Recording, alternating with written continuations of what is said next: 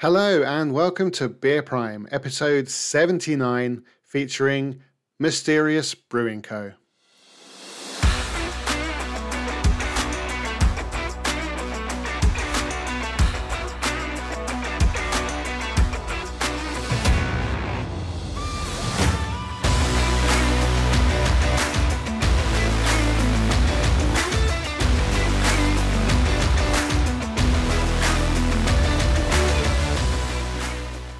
Thanks for joining me again. A little later, I'll be talking with Ken and Adam, the duo behind Mysterious Brewing Co.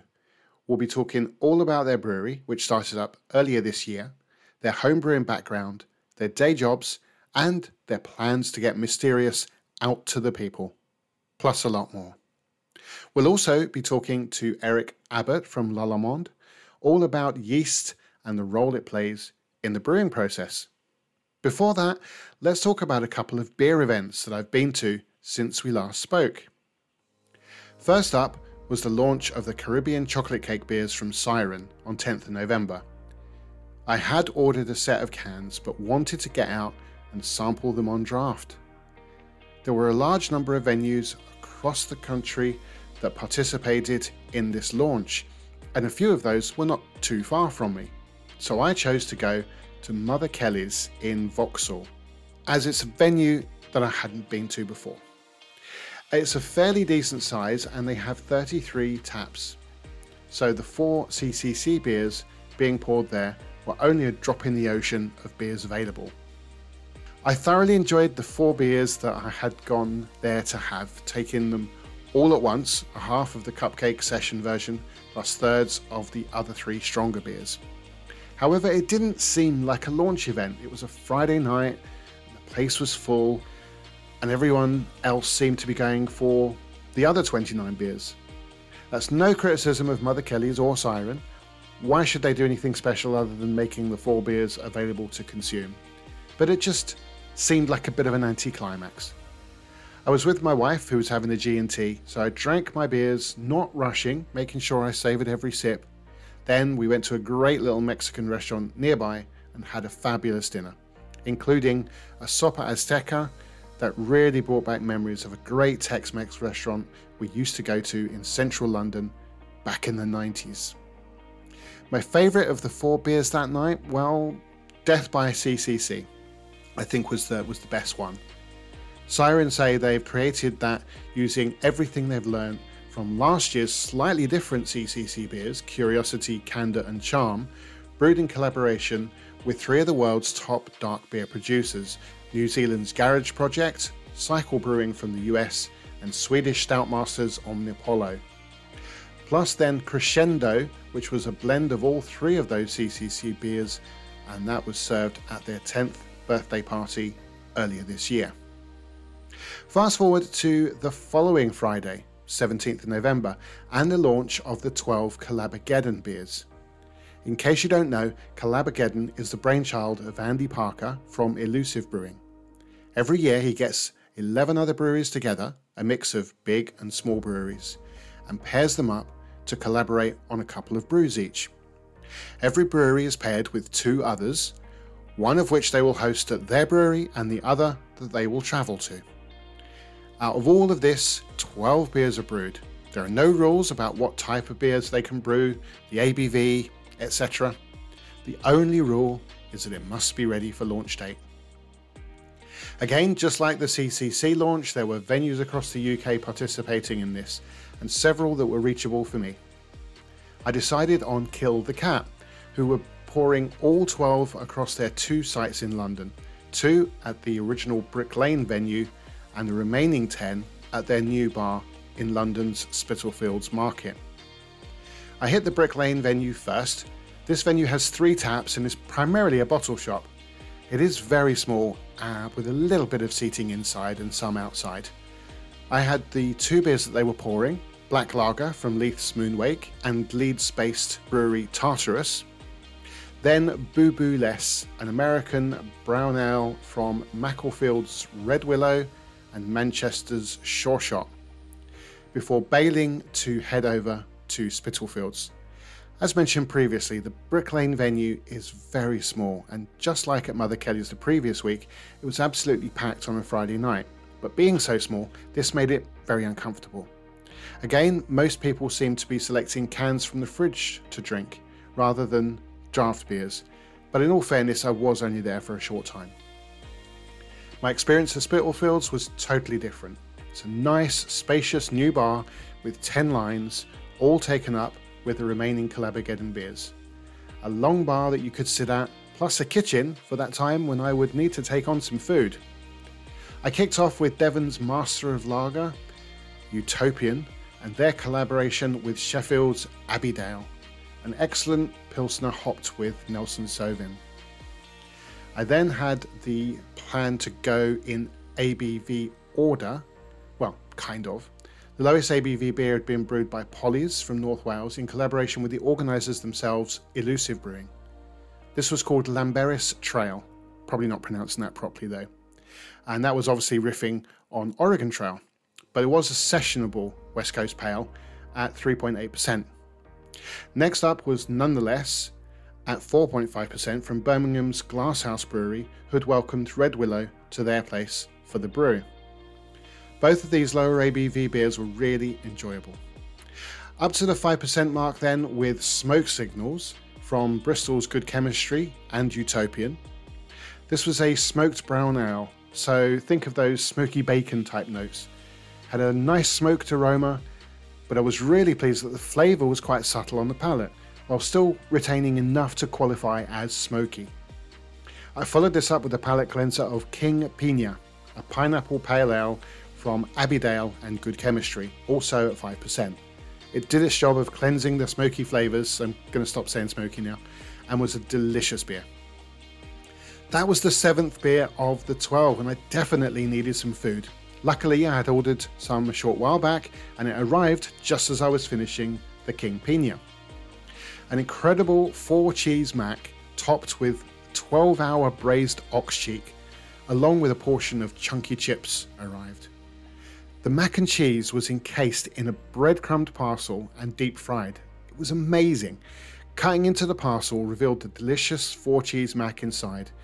Each mouthful contained tender meat, cheesy pasta, and the delightful crunch of the breadcrumbed packaging.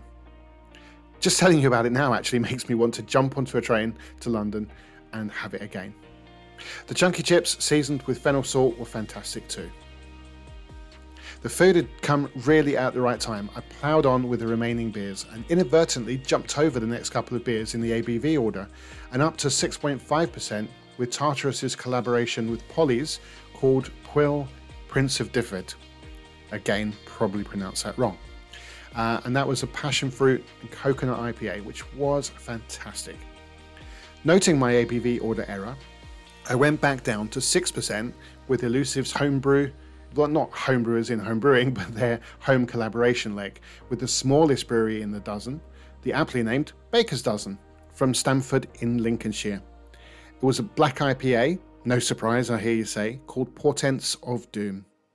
The other 6%er that I had jumped over was a stout, so I decided to leave that until last. Now I went back up to 6.5% with Sure Shot and Moonwake's O for Awesome, a New England IPA, which was really good beer. Next came the strongest beer of the collection, and the first time that Sussex brewery Meraki have come into the conversation. Their 7.2% oat cream IPA called Positivity Juice was brewed with Glasshouse. Another really good beer, but I was getting the booze on this one. So, if you've been doing your maths, you'll know that there was only one beer left the stout that I jumped over a few beers back. At 6%, it was the only stout amongst this year's assortment. The beer was Baker's Dozen's home collab with Meraki and was a millionaire shortbread stout with the very apt name This Time Next Year. Special mention goes to the brilliant artwork on the pump clip, which was an alien driving Del Boy's three wheeler with the two breweries' logos on the side. A nice beer to round off the evening. So, when considering which of the 12 beers I preferred, I settled on two Smoke Signals from Good Chemistry and Utopian, and Pwyll Prince of Dyfed from Tartarus and Polly's. The other 10 were all very decent beers, but those two really stood out for me. Before we welcome the first guest, an update on the Christmas crawl mentioned in previous episodes. Scheduled for Friday, 1st of December to start at Anspach and Hobday's Arch House Tap Room in Bermondsey. However, something has come up for me now on the 1st, and it means that I might struggle to make it there in good time. So I've made the decision to cancel. Sorry to those who said they were going to attend. We'll try to schedule something in the new year when things aren't quite so hectic.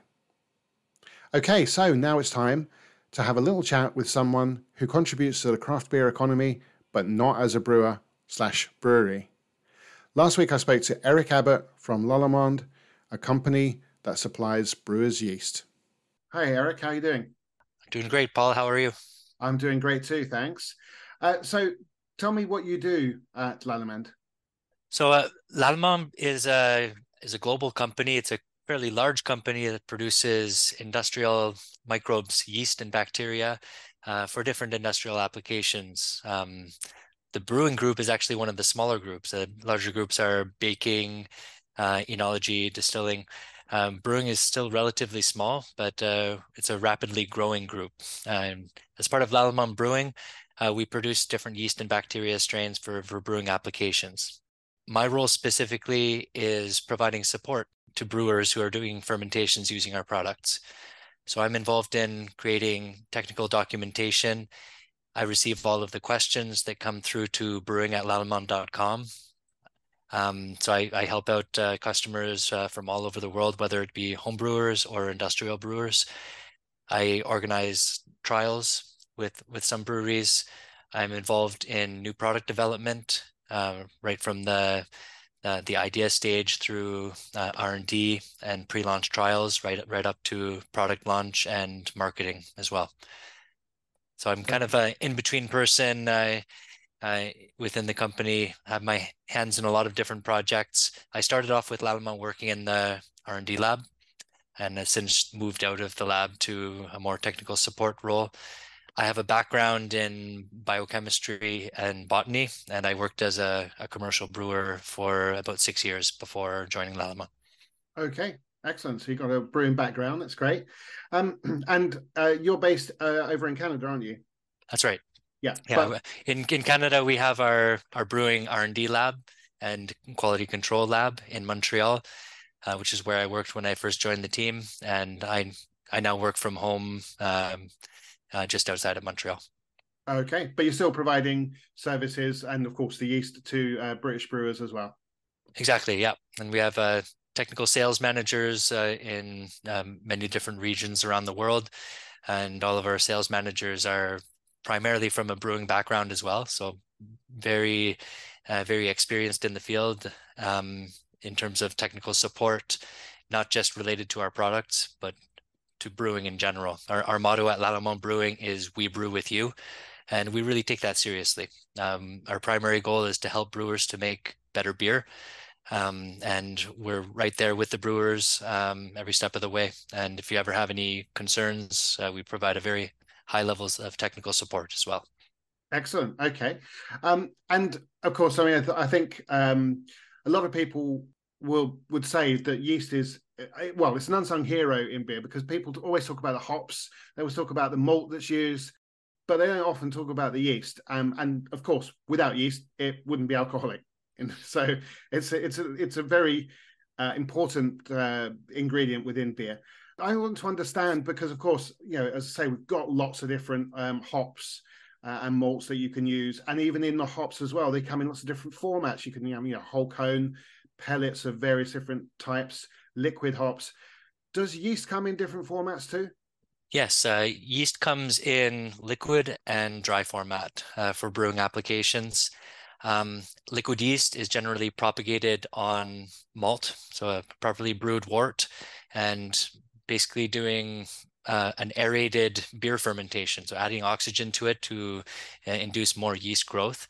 Then the yeast is concentrated and packaged and sent out to customers historically that was the the more popular option uh, with the craft beer renaissance simply because there was more strains that were available at the time it's easier to do smaller scale production volumes and so you you can afford to do um, a very wide variety of different yeast strains. Um, dry yeast in the past had a bad reputation for quality, and that's because it was only baking yeast at the time. And baking yeast is very different from brewing yeast. You can ferment beer with baking yeast, but the quality control is not the same. Okay. Um, if you go into the QC lab and you you take a sample of baking yeast and put it on a, a petri dish, it's going to look like a, a zoo growing on that. That's just wild yeast and bacteria, and you don't need the same degree of um, quality control for baking yeast as you do for brewing yeast because you're baking the product. Um, it's very quick rise in the dough. Uh, you don't need much else. For brewing yeast, it's um, modern dry brewing yeast is much higher quality than dry yeast in the past, and there's more and more strains becoming available. It's never going to reach the same variety as you have in liquid yeast, mm-hmm. um, mm-hmm. and that's simply because we typically need to produce uh, at least one ton of dry yeast before it makes sense to go to full production volume. Um, so you can't really do small batches in the same way. Right. Okay. Fair enough. Um, yeah. I was looking on your website and uh, saw a couple of products, uh, Lalbrew and Wild Brew. What's the difference yeah. between those? So Lal Brew premium yeast is yeast for brewing uh, regular ales and lagers. Um, the Wild Brew is our, our sour line. Um, so we have Wild Brew Sour Pitch and Wild Brew Helveticus Pitch. These are two bacteria strains typically used in a, a kettle sour process uh, to brew sour wort, which would then be fermented by a regular brewing yeast. Um, we also have two sour yeast strains as well. There's Wild Brew Philly Sour, which is a mm-hmm. species of Lachancea yeast that was isolated from a dogwood tree in Philadelphia and it that's produces. Right. Was, was, it in a graveyard? Wasn't it? Yeah, that's right. At the time, I was kind of uh, advocating lightheartedly for the the species name Lachancea graveyardensis or something like that.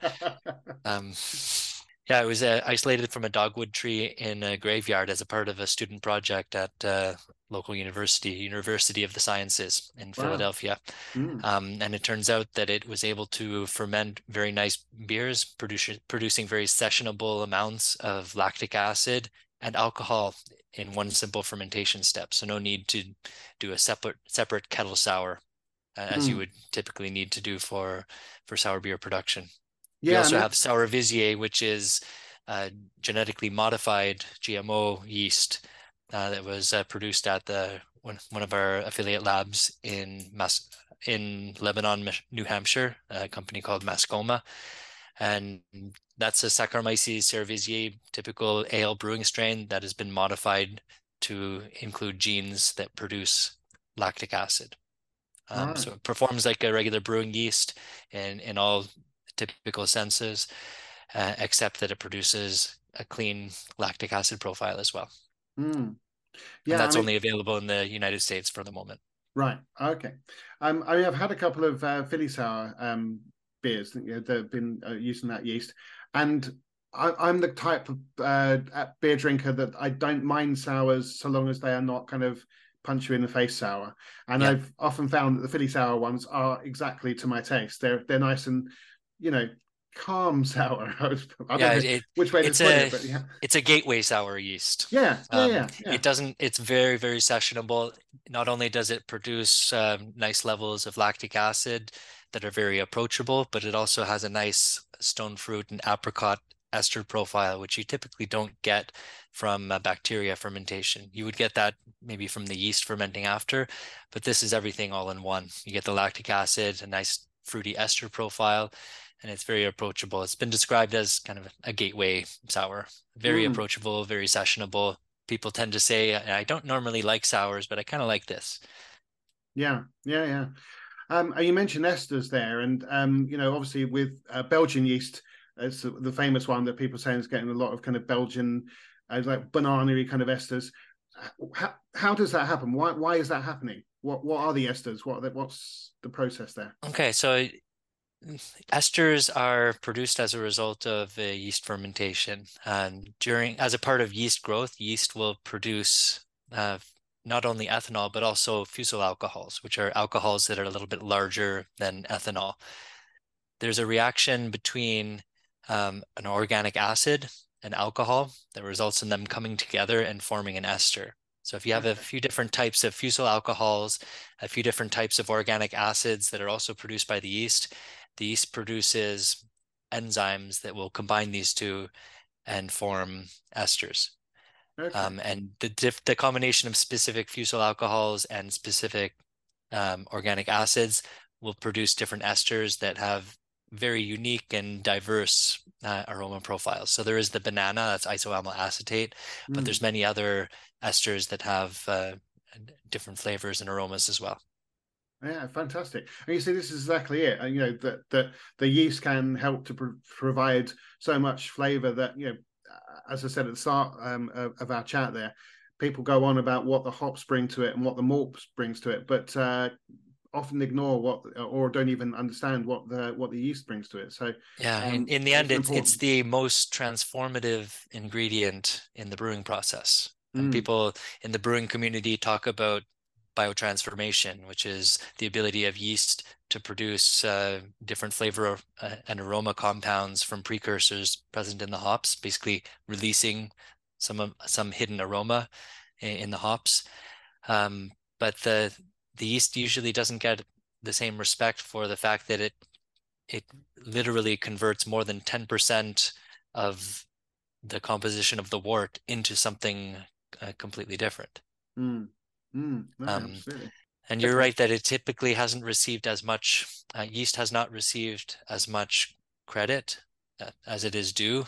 Um, brewers typically have, at least recently, have been putting a lot more emphasis on hops, and you'll see hops, the types of hops listed on the on the package, uh, and that's usually not the same for for malt and for yeast. You will occasionally see it for malt, mm. very rarely for yeast, but you're starting to see more and more examples of this, um, yeah. especially for yeast strains like Philly sour or for Sourvoisier, or we have another strain that was uh, isolated in collaboration with uh, Verdant Brewery in the UK, uh, okay. uh, our Ver- Verdant IPA strain. These are right. very nice, very unique strains, and brewers who who invest in in choosing a premium yeast to produce specific flavor and aroma profiles for their beer, uh, they should be proud of that and put that on the can as well. Yeah, that, and we are seeing more and more examples of that. Yeah, yeah. I mean, you mentioned Verdant, and you know, you can you can tell the Verdant beer when you when you drink it, and partly of you know part of that is is the the house yeast they use. So um, that's interesting to hear. Yeah, it's it's um, the house yeast, and one of the interesting things about this strain is that it's very very versatile. It responds differently uh, to um, different fermentation conditions. It has a very dynamic attenuation range, so de- depending on how you prepare your wort and how you perform your fermentation, you can get higher or lower fermentation to get a give a maltier beer versus a drier beer. Um, it works well in in stouts, uh, IPAs, uh, pale ales. Uh, it's very versatile. Fantastic. Um, another yeast uh, strain that's uh, very interesting is the Voss Kveik yeast. Yes. Because of course that actually does um, its job quicker than other yeasts, isn't it? It does indeed. Uh, Kveik strains are known for very high temperature fermentations. Uh, most brewing yeast, if fermented um, above uh, 25, 30 degrees Celsius, will produce uh, a lot of off flavors. Um, H2S, for example, hydrogen sulfide, kind of a rotten egg aroma. That could be something you, might um, perceive in a very high temperature fermentation with a typical brewing yeast. Kveik it is astonishingly neutral when fermented warm. And because it's able to ferment uh, at temperatures between 30 and 40 degrees Celsius, it can finish fermentation in you know 24 to 48 hours uh, with a very clean flavor profile, uh, free of off flavors. Kveik strains uh, came on the market um, um, you know, less than 10 years ago. Mm and they were a, kind of an undiscovered uh, frontier in brewing and yeah. brewing yeast. Uh, just when we thought that uh, we kind of knew everything about brewing yeast, and you know, there's a bunch of different strains available, but um, you know, all of a sudden we're hit with this uh, this completely new discovery of um, a whole class of yeast strains that are unique and able to perform in ways that brewers never thought possible. Yeah, that's something that has been really interesting to see from um, from a yeast producer's perspective. How how the how the yeast how the brewing industry is um, still very dynamic and active uh, with trends that are changing all the time. Mm, um, yeah. And new yeast strains are, are a big part of that. Yeah, yeah. I mean, when I was reading about, um, uh, I mean, I, I, I, had a few um, Voss uh, beers in the past, so I knew about the uh, about the strain. But when I was reading more on it, um, apparently, because it's a Norwegian strain, apparently the word Kveik is yeast in Norwegian. So when we say exactly. Kveik yeast, we're actually saying yeast yeast. exactly. it's like um, saying chai tea. Exactly. It's just, yeah. It's just chai. yeah. yeah.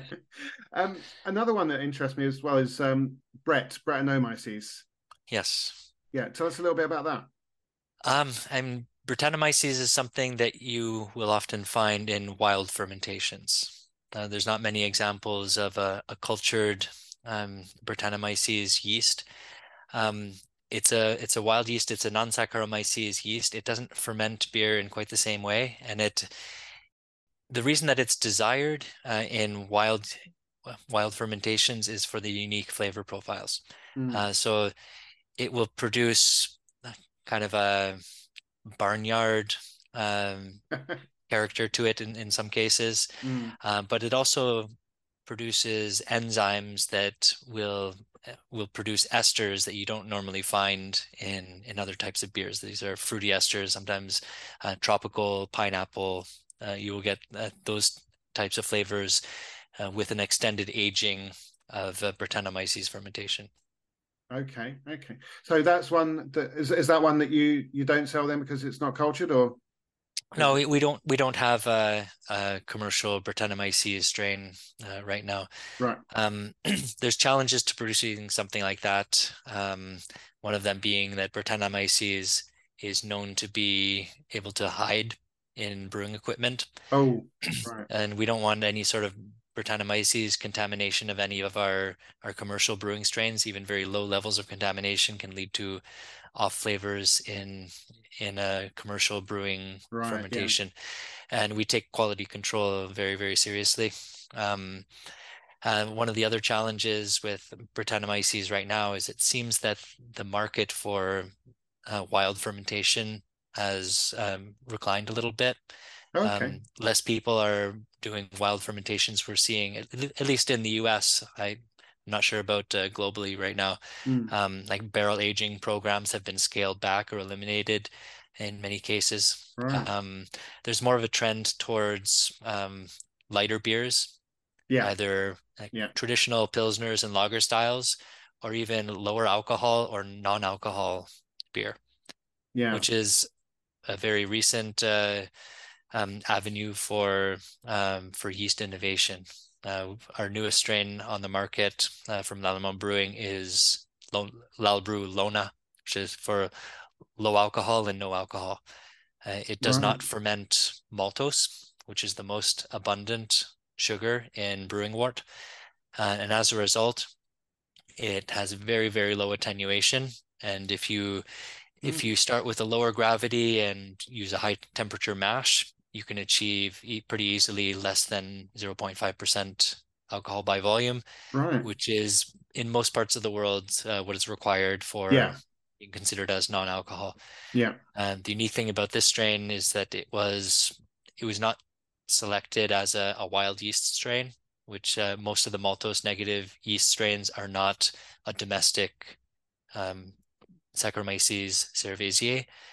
Um, and they, they will um, all of the other uh, maltose negative strains on the market right now will have a phenolic flavor to it. So it will produce a little bit of a spicy clove to it, which is great if you're doing something Belgian or Saison like or, or a wheat beer. But for the vast majority of of beer styles, you don't want that POF character, the phenolic off flavor. Mm. Um, so it's nice to have a, a maltose negative strain on the market right now that is clean and neutral and derived from um, domestic commercial uh, brewing yeast. So mm. this strain was uh, developed uh, in collaboration with a, a, yeast lab in Vancouver, uh, Vancouver, British Columbia, or Renaissance Bioscience. And they use traditional breeding techniques that are similar to crop breeding, so they're non-GMO, and they select for specific characteristics in in the the progeny, and they're able to um, basically produce and select yeast strains with specific performance characteristics. Um, wow. So at Lallemand Brewing, we're very focused on innovation. We um, we do collaborations with commercial breweries, as as the case for the Verdant IPA strain coming from the Verdant Brewery. Mm-hmm. Um, genetically modified organisms, uh, genetically modified yeast uh, produced by Mascoma for the U.S. market currently, um, and collaborations with other labs, uh, Renaissance, uh, which is doing our uh, doing yeast hybridization to produce a completely novel brewing yeast with ideal performances that address um, different issues uh, in in the brewing market. Yeah. Oh, that's excellent. Excellent. Um, I was actually going to ask you um, because I I would imagine that uh, Lallemand has a, a very active R and D department anything coming soon that uh, that will revolutionize brewing that you can tell us about, or is it all still secret? Um, I can't I can't really speak uh, specifically to um, anything uh, pre-launch at the moment that is not uh, not released yet. Sure. Um, but uh, yeah, we're, we do have a strong focus on innovation, and we're yeah. we're always looking at releasing new products. Um, there's going to be a, I'm sure, a continued focus on um, hoppy beers. Uh, that's a trend that is not uh, doesn't seem to be reclining anytime soon. Um, we released uh, one product uh, in the past year called ISY Enhance. It's a inactivated specific yeast um, that is intended not as a, a nutrient that provides uh, nitrogen, vitamin, and minerals for the yeast, but um, more for enhancing the the body and mouth feel and smoothing out oh, some some harsh flavors in, in a beer. Mm. So this is something that has not been really um, really very popular in brewing uh, yet. Uh, it's something that we've seen. Um, it's a market that has been more developed in in in wine over the years, um, but mm. we hmm. see similar trends uh, coming out with uh, um, in the brewing industry as well. Yeah. So, um, oh, okay, interesting. We keep our ear to the ground in terms of what brewers are looking for in mm. terms of solutions, whether it's new yeast or bacteria strains, or process aids, or or other type of uh, nutrients or uh, or other products. Okay, fantastic. Eric, it's been excellent chatting with you. Um, I've learned a lot about yeast. Um, as I say, it's certainly uh, quite often the unsung hero, but uh, I think that you know, given all that you've said, there's there's a lot going on. It's not just about then chuck some yeast in. There's there's a lot of thought uh, you know, that has to go into what what yeast uh, to use. So, thanks very much for educating us all about yeast. Oh, thanks very much, Paul. Um, and, and you know we're we're constantly uh, producing different educational um, resources as well. I I would encourage anybody who's interested in knowing more about brewing yeast to sign up for our newsletter. Mm. And any brewers out there that are having any technical issues or want to talk about yeast uh, in any way, uh, feel free to send me an email at brewing at lallemand.com. Fantastic. That's great. Thanks very much, Eric. Thanks a lot, Paul. Cheers. Well, I learned a lot there. Hope you did too. But if you're already well versed with everything yeasty, then I hope you enjoyed the chat anyway. It was absolutely fascinating, and, and yeast is a highly underrated yet incredibly important ingredient in beer. As Eric said there, if you're a brewer, be it home brewing or commercially brewing, and want to talk about yeast or get some advice, he's happy to take your inquiries on brewing at lallemand.com. I'll put that in the show notes as well. Okay, let's turn our attention to the main guests of the show, a pair of former homebrewers who turned their hobby into a commercial venture earlier this year under the name Mysterious Brewing Co. Welcome to Ken Barker and Adam Sculthorpe. Hello, guys. How are you? Hiya. Yeah, we're good. Well, thank, thank you. you. Excellent. Okay. Uh, so obviously I can see you guys, but this is uh, an audio podcast. So we're going to um, establish voices first off, Ken. Oh, hello. I'm Ken, one right. half of Mysterious. Hello, and Adam. And I'm Adam, the other half of Mysterious. So we're not so mysterious now. You've been introduced to both of us. Yeah, exactly, exactly. Well, I wanted to ask about about the name Mysterious. Where did that come from? Well, it, it was one of the easier decisions of all the things of setting up a company. There've been many things that are taken longer than maybe they should have done, but um, it all kind of stems from the origins of us. So, the, well, probably easier if I, I, tell you the origin story of how we became is that me and Adam yeah. met through uh, Reading Amateur Brewers, both keen home brewers, and um, there's a, a, local group of people, local to Adam. Uh, they call themselves the Santas, uh, and they do a lot of charity work, and they have a a big uh, Fest, which is a big beer festival. And alongside Reading Amateur Brewers, they did a competition um, to design a beer that would work cask and keg, be sessionable, and have like mass appeal, basically. And uh, so I won that, and it got to scale it up at Elusive. Mm. And the origin of that beer that I brewed before was um, Mystery Fox. Mystery Fox. Okay. Yes. So in coming to a name, we were like, oh, this is like a massive spectrum. We need to find a name, uh, have all of the social media and everything that goes with it. And we riffed on that. I mean, it took us five, ten minutes. we suddenly looked at all the socials like, I can't believe this. There's like, there's one obscure podcast in America that doesn't go anymore called um, Mysterious Pod Brew or something like that. And that was the closest. So we quickly just nailed down yeah. all of the the web domains and um, yeah, all the socials basically. So like, right, great. And, yeah. it, and it obviously it intrigues questions, doesn't it? Because people always saying why. Ooh, yeah, yeah, got people asking. That's that's the plan. I mean, that's the thing, isn't it? These days, you have to make sure that you know website domains, social um, handles, that they're all available.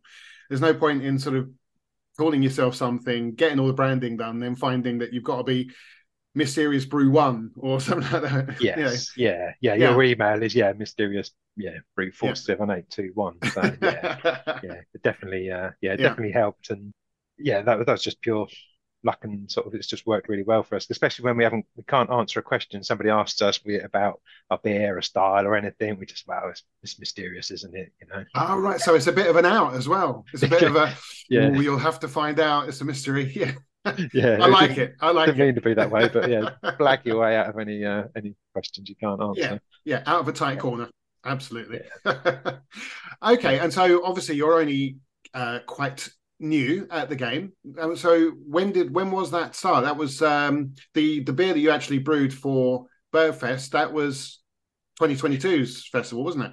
Yeah. So uh, obviously we only launched in May this year, um, but mm. the you know the backtrack back to Burfest last year, which was September. So it's generally the last couple of weekends in September.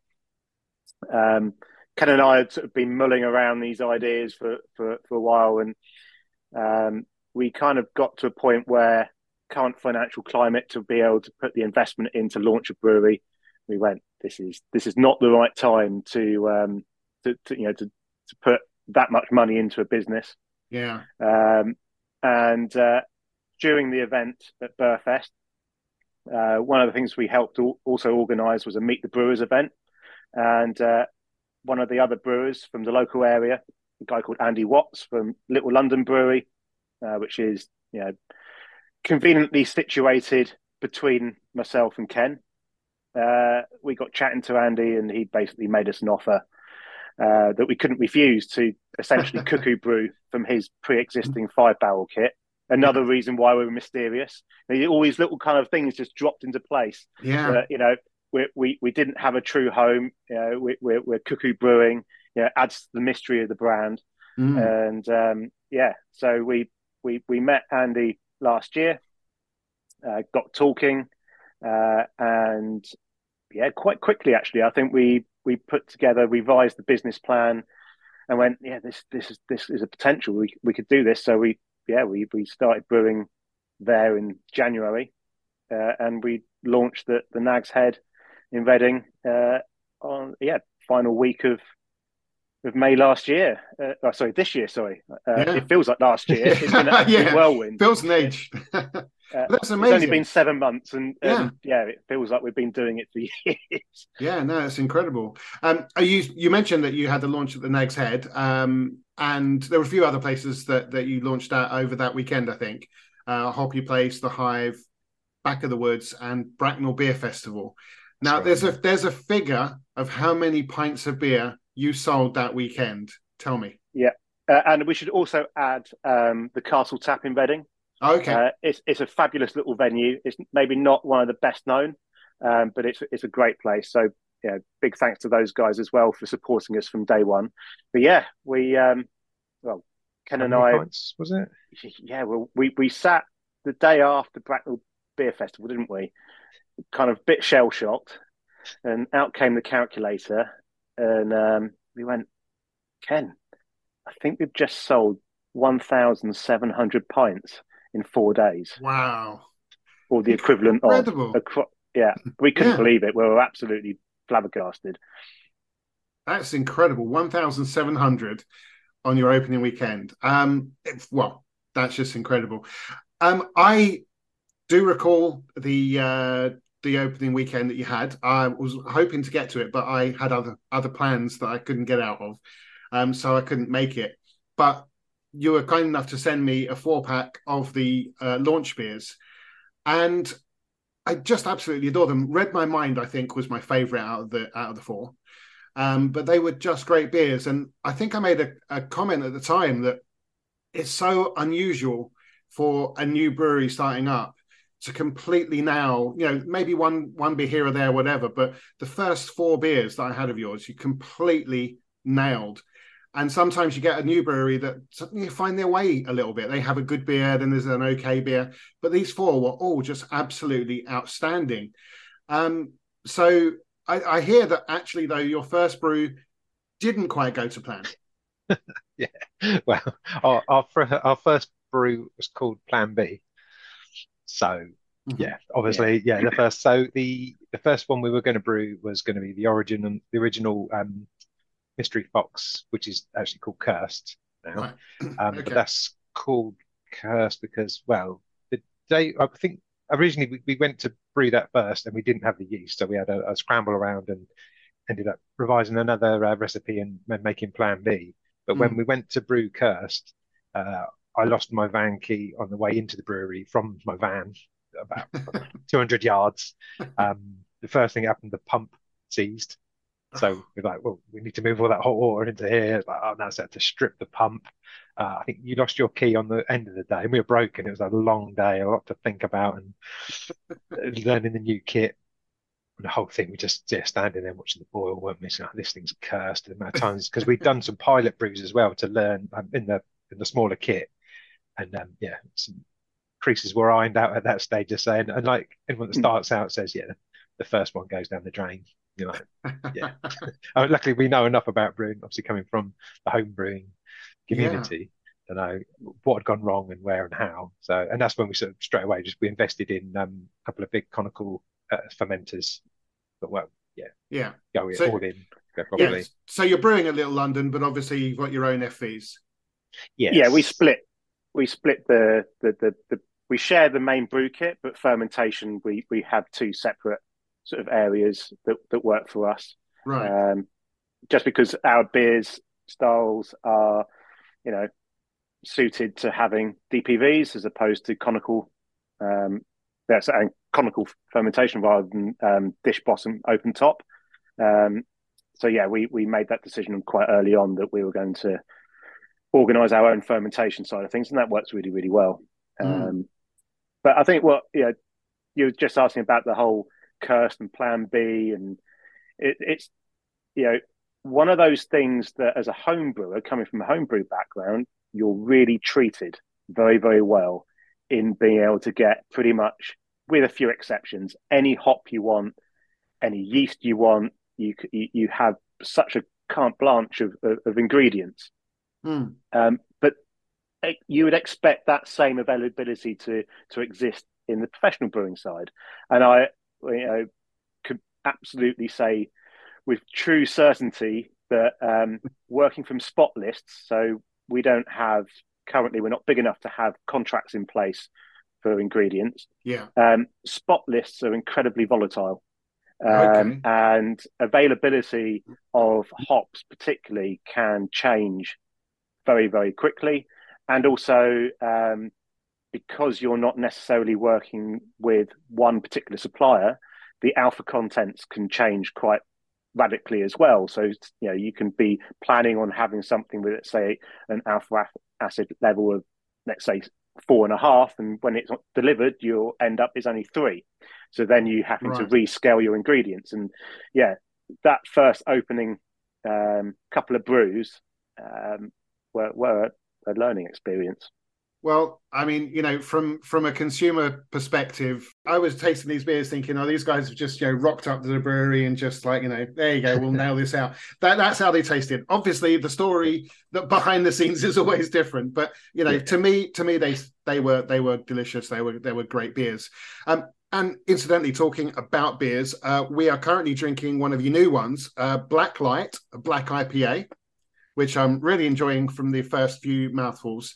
And of course, being in the Reading area, just like Andy Parker of Elusive, I, th- I think it's a rite of passage, isn't it, to brew a black IPA up that, that way? You're not as soon as- accepted into the local beer community unless you do, right? You, you can't mention black IPA without putting Andy Parker's name on the The amount of people we said Yeah. we've got a black IPA, like, oh, Andy Parker like that. Do you think he doesn't know? I think the black IPA raid. I went into the sky. It's like, oh, someone's brewing one somewhere.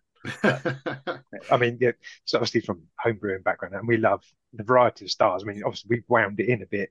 Um, now commercially selling beer, otherwise we'd be doing like really nutty things that we just want to do and living on the edge of sort of the boundaries of what you can do. Mm, But obviously, when you're doing a thousand liters, it's a bit different. So with this one, we kind of went Cascadian Dark, full on sort of um, traditional, really, with a malt bill.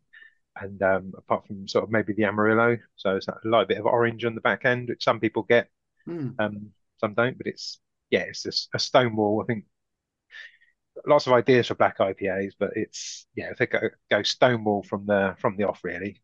And uh, and that's like um because this wasn't in our full launch beer. So when we launched with big Yeah. deliberation of what do you launch with, we wanted a variety and um because Adam had said about the red IPA, it's like yeah yeah definitely because if you walk into a pub and there's a red IPA, you're like well I'm going to have a pint of that.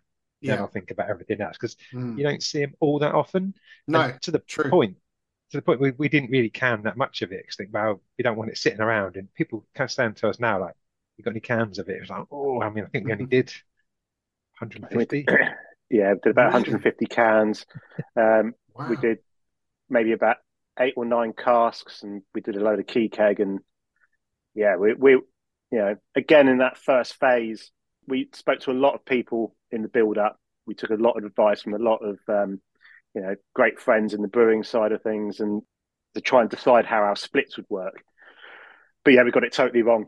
Totally wrong with uh, Read My Mind. We thought it wouldn't be that popular in, in can. We thought, Mm. you know, it's more more of a cask sort of beer. But yeah, we we were sort of blown away by the demand for that beer.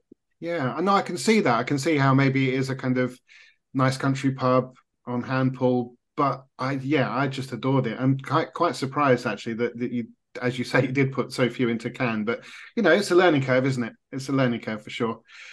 Um right, so let's talk about the fact that actually still at this point you guys are running Mysterious as a part-time thing. You know, you're doing you've got day jobs as well. Adam, what do you do? Uh, so I'm a film cameraman by trade. Okay. Um, somewhat unemployed at the moment, thanks to the um, just finished American actors strike. Um, Yeah. But that has meant that I've had a lot of free time to um, put into the brewery recently. Yeah, absolutely. So now that the uh, strike is over, you expect to be getting a few calls.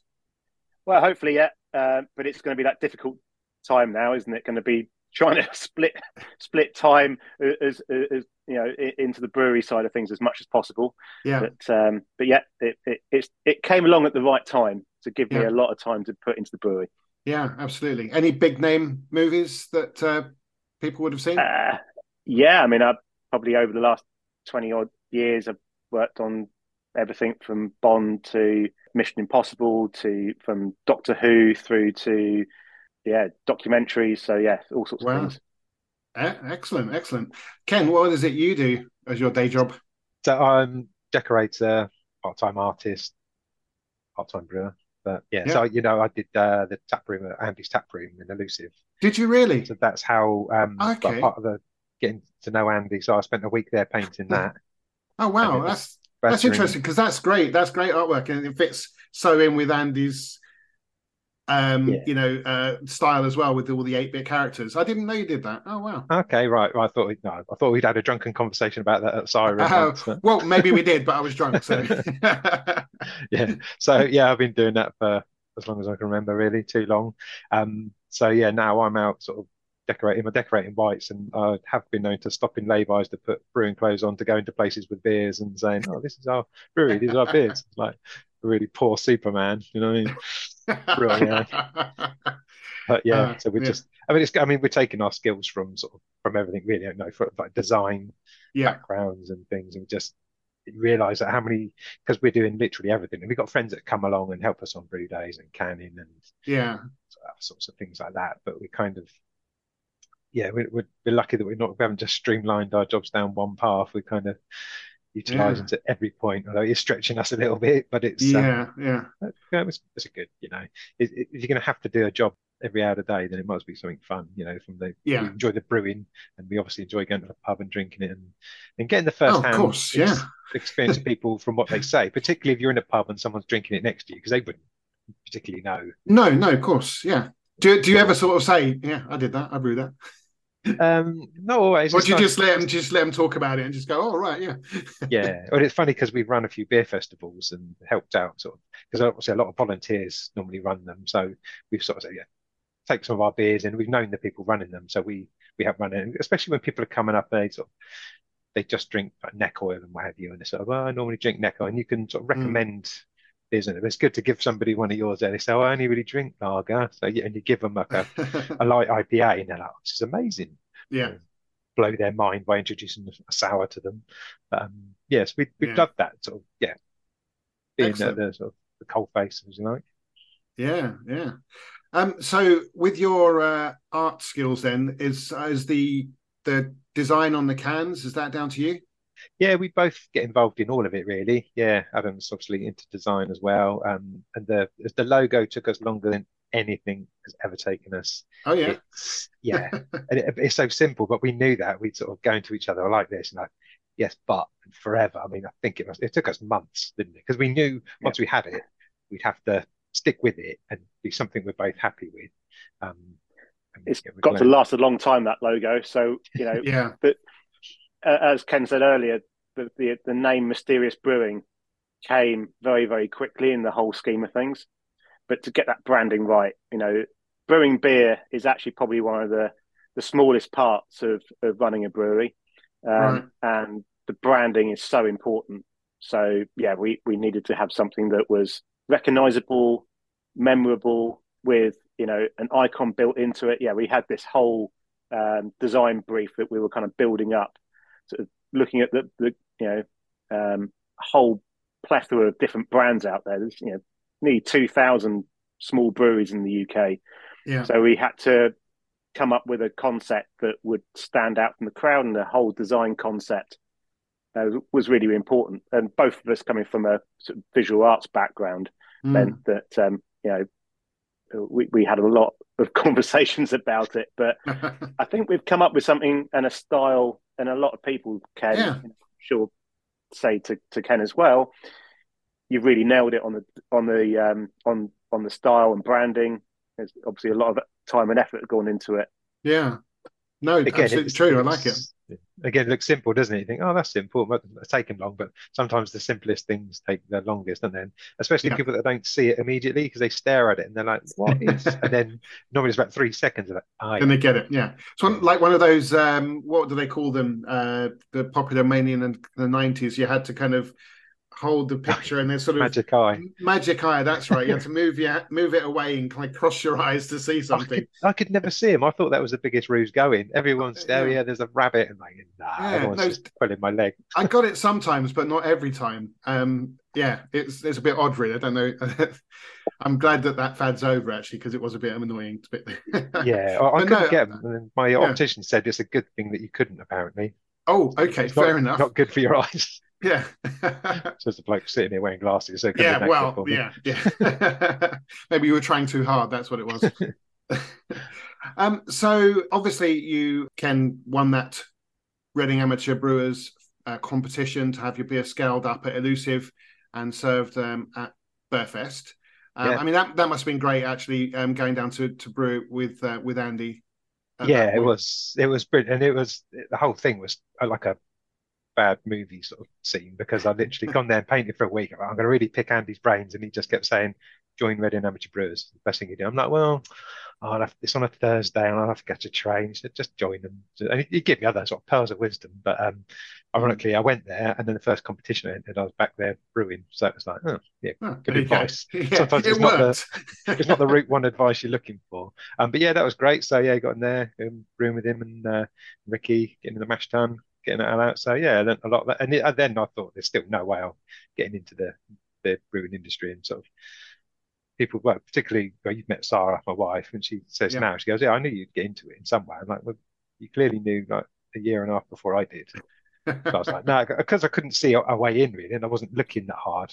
Yeah. Um, and then it just and you're always into... as as the person involved, you're always perhaps um maybe a little bit of imposter syndrome.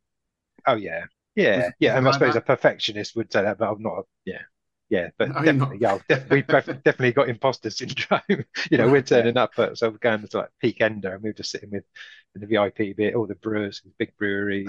like, oh, this is great. Just yeah, rubbing shoulders with sort of heroes as such. Yeah, um, yeah, it's been fantastic. But like, um, I sure Adam thinks the same. But now we, because we still pop along to the um, homebrew meetings when we can, mm. and you sort of sit in a slightly different light. I mean, they are brilliant. If you homebrew, definitely get along to your homebrew club. But now we see them, and they're, they're, some people when they're passing their beers around, and they're looking for something that's not there because it is one of them events where mm. people offer up to sort of say, oh, "What do you think's wrong with this? But what does it need?" Yeah. Sometimes they're just amazing beers. They don't need changing. Um, but yeah, you're in that brutal brutal cauldron, really, haven't you? Having your beers checked. So yeah, yeah but, but yeah, no, definitely recommend it as a home I'd, I'd definitely, you know, add to what Ken said. There is that the the caliber at Rab is, is, is amazing. You know, there's some absolutely fantastic beers. Sort of every month when we go and go along to a, a club meet, and uh, we we do a sort of uh, bottle share. Yeah, there's absolutely amazing beers that, that, that come out of that club. Uh, it's one of the biggest in the country, so it's it, it's all right. You know, probably good sort of 35 active members. You know, puts it on a par with you know certainly Lab and Nab, and yeah, uh, mm. just a yeah, the the caliber is brilliant, and it's a great bunch of guys and, and girls, and you know, um, yeah, we definitely wouldn't be where we are today without um, no. Rab and the support of that club. Yeah, and I, yeah, absolutely. If you are even have uh, just want to try brewing, even if you don't have a homebrew kit, um, go along to your local club because collabs and you know happen in the amateur world as well. You know, it, it's, okay. it's nothing better than a on a Saturday or a Sunday going round to a mate's house, cracking open a beer, doing a bit of brewing, and just learning. Uh, mm. And I certainly did that right at the start. Uh, yeah. And, you know, uh, and um, we've hosted people to come around and, and do collab brews on a homebrew level, and it's great. You know, yeah. it's such a such a great sociable group of people, and you learn so much. We've got scientists in that group that you know will go and do gluten analysis, and and you've got you know um, people that you know just have an allotment, or, or yeah, it's just such a broad stroke of you know of people, but we all love beer and we all come together and we share beer and it's yeah, it's really good. Yeah, no, it sounds fantastic. Now you're talking about collabs there in the homebrewing world. Are you guys doing any collabs with Mysterious? Uh, well, got one on Monday. oh, yeah, funny you mentioned that. Yeah. um, uh, Disruption is uh, Ascot's craft arm. Mm. Um, yeah, we're down there. I don't even allowed to say what we're brewing, are we? I'm not sure. Really Uh, are. well, we're we're we're we're brewing something interesting that will be out in early December, and we shall keep it under wraps for now. Yeah. But Okay. yeah, um, um, Right. watch. Yeah, so Watch the we'll- we'll- space. it's really exciting. It's our first sort of um, collab uh, with a large brewery, um, and John's been amazing. He was like, "You guys are coming and brewing with me," you know, from, from day one, pretty much, wasn't he? Yeah, it's, Wow. it's great. Oh, we have sort of messaged him, sort of saying, "I've got a problem with this," and they just we've got um, an army of head brewers in places that just say, "Look, just just message us." Like obviously, Andy Parker, Oh, that's uh, amazing.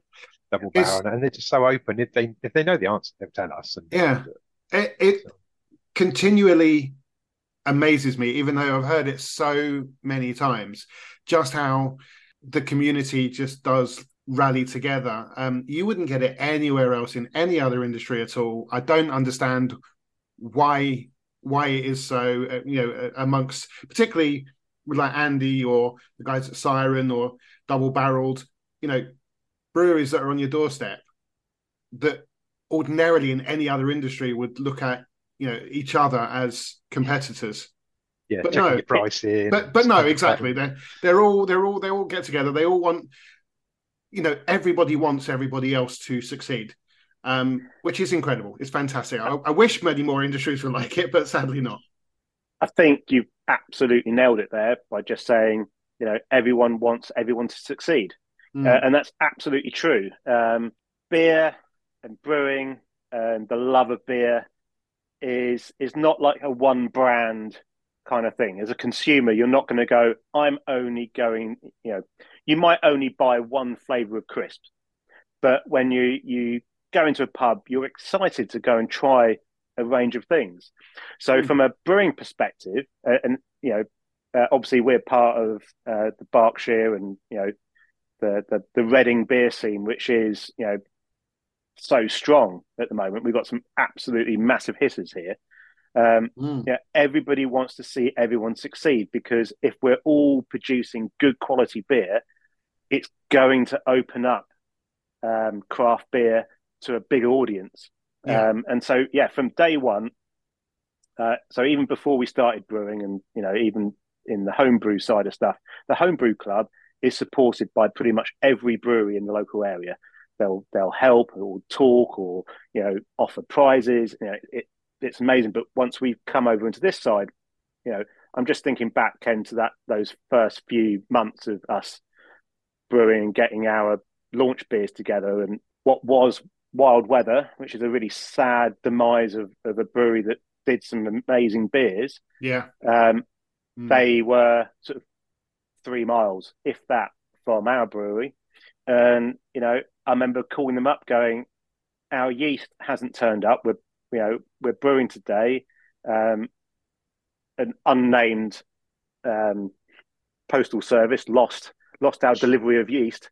And I made a phone call going, uh, I don't suppose you've got some US-05. And they're like, yeah, we've got loads in the cupboard. Just come and, you know, come and help yourself to anything we've got here.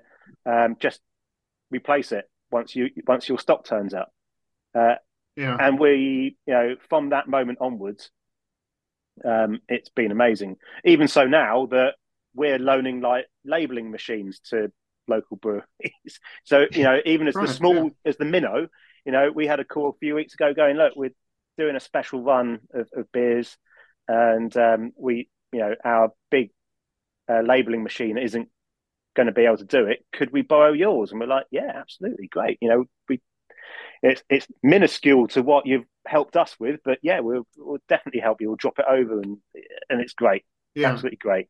I suppose you you enjoy the opportunity to give back. So everybody's been so good to you that when somebody asks some, for something, you're like, "Yes, I really want to help you. Please, please come and get this." Yeah, Yeah. yeah, Yeah, Just pass it on, don't you? absolutely. Yeah, yeah. Um, you mentioned yeast there. Uh, that you know it was the yeast that you were after. I've had a chat with Eric from Lallemand, um, which is also on this episode. By the time people are listening to this part, they'll have also already listened to that part. And we were saying how yeast is actually quite an unsung hero, given that actually it does the heavy lifting in, in making beer alcoholic. So you know it's a rather important uh, ingredient. But unlike beer label, you know, can labels, bottle labels, um, you know, people will go, breweries will go into detail about the hops they've used and and and the malt they've used, but sometimes they'll just mention, oh, yeast, and there's yeast in this. They won't say that USO one or the, you know, um, whichever sort of type of yeast there are. What I mean, what do you think of that? Well, I mean, ours are labelled on the side of the can, so you'll know what yeast we've used. Uh, that's I'm really, I'm really pleased thing. you said that. that is definitely a homebrew thing because there's, there's a few breweries out there that do it. Uh, yeah, Ken yeah, and I you- had this conversation early on, going, you know, let's put that information on the can. yeah, You know, yeah, US-05 in this one. Excellent. Yeah, and we That's say good. to people that like if good, they want that's our great. recipe, then brew it. Because again, people have helped us out. Oh, we've given it to home brewers and things, and if people want to have a go at it, we're not going to keep any secrets Hmm. from it. But yeah, so we put like as much information on there. Sort of, it just it's a bit of an education as well, really. You know, because people that don't know much themselves think, well, I like that hop taste. What is it? Especially if it's only got one or two hops in it, and then they can look out in future for beers with that hop in it. Because that's that's the only way you're going to learn. And people are sort of maybe afraid to ask questions because they don't know what the industry's like. And if you ask the wrong person, then you get a kind of gatekeeper. So yeah, we just kind of put it out there really without bamboozling people. Hmm. Um, Hmm. yeah, just thought it was a nice little touch. Yeah, no, it is. those who are interested, those who are interested, will pick up on it, and for those that it means nothing, they're just enjoying the beer. It's just a little bit of real estate on the can. But yeah, Um, a lot of people have mentioned that we put that information on there, and yeah, it's good. Yeah, I mean, as you say, it doesn't hurt. It doesn't. It's not. You're not. Um, you know, taking up space that could be used for something else because it's only a little. You know, Yeah. some some little text. So um, so why not? Why not put it on? Absolutely. Um, now, what I've uh, obviously, you know, we're going to get on to another one of your beers um, shortly, which uh, is rather experimental and unique. Um, but I've I've noticed uh, that your beers are the kind of they're on the experimental side of traditional, but without going too far and too too out there. Is that how your brewing style is, or is that because you're just starting off? we had from a business planning perspective we don't have a tap room we don't have our own outlet so Mhm. we are reliant upon uh, pubs and bottle shops and venues to pick up our beer and sell it for us Yeah. and certainly um, in your early days you're not going to have a huge amount of footfall on your website because people don't know it, you, you exist Mm. so we made a really critical decision on day one about how we were going to create our beers and our approach to it, and you know our style and you know how we were going to basically market ourselves. And and the key thing with us is that um, we are producing hop forward classics.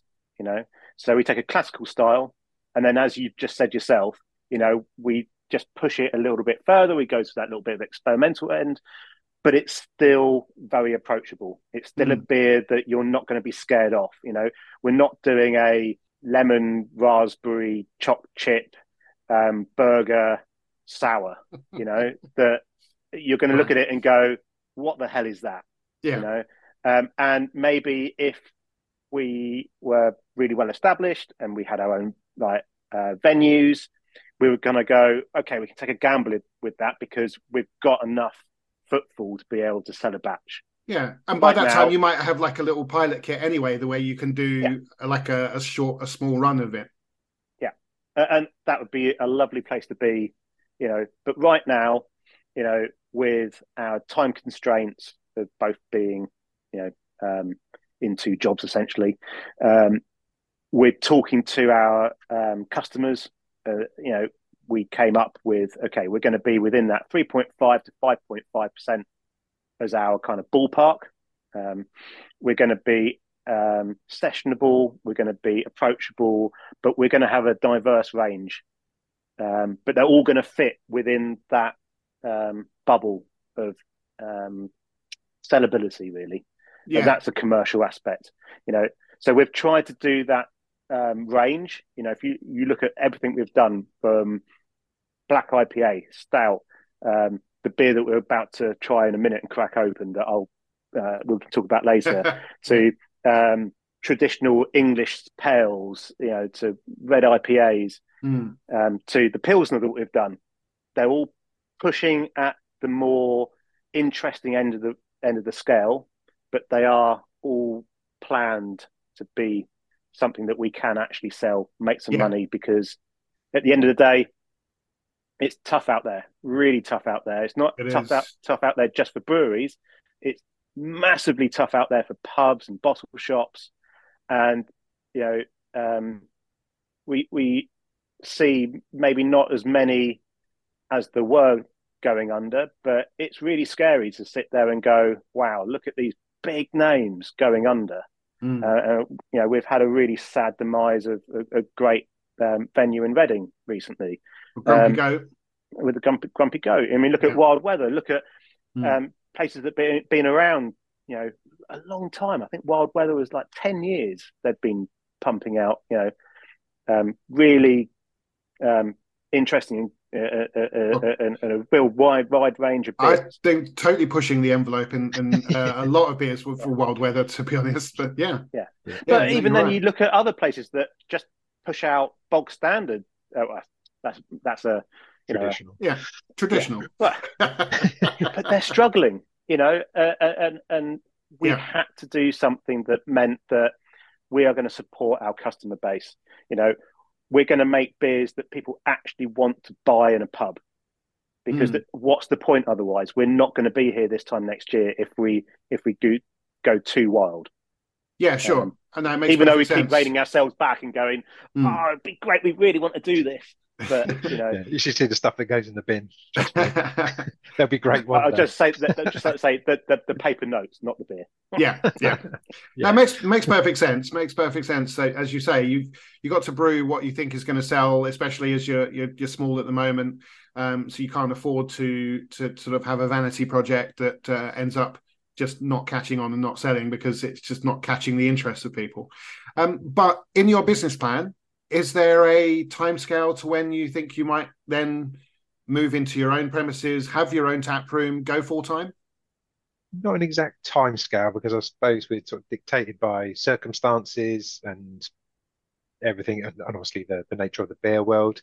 But Mm. obviously, yeah, our, our goal is our place, our tap room in the right place, which we wouldn't even know where that is yet because if we ask anybody who owns a brewery, they're the same thing. They might have waited years for a particular place, I mean, you know, bus route or a station, but it obviously can't be really expensive. So it's Yeah. yeah, it's uh, like how we've got into it. I think there's going to be a lot of circumstance. We'll do all the homework we can, but Mm. we'll, yeah, we'll just keep our eye on everything that's going on, what's happening, and hopefully just naturally progress to that situation. But yeah, that unmistakably that is our goal to be doing it full time. Our tap room, Yeah. just There's- never There's no just need to working. rush these things.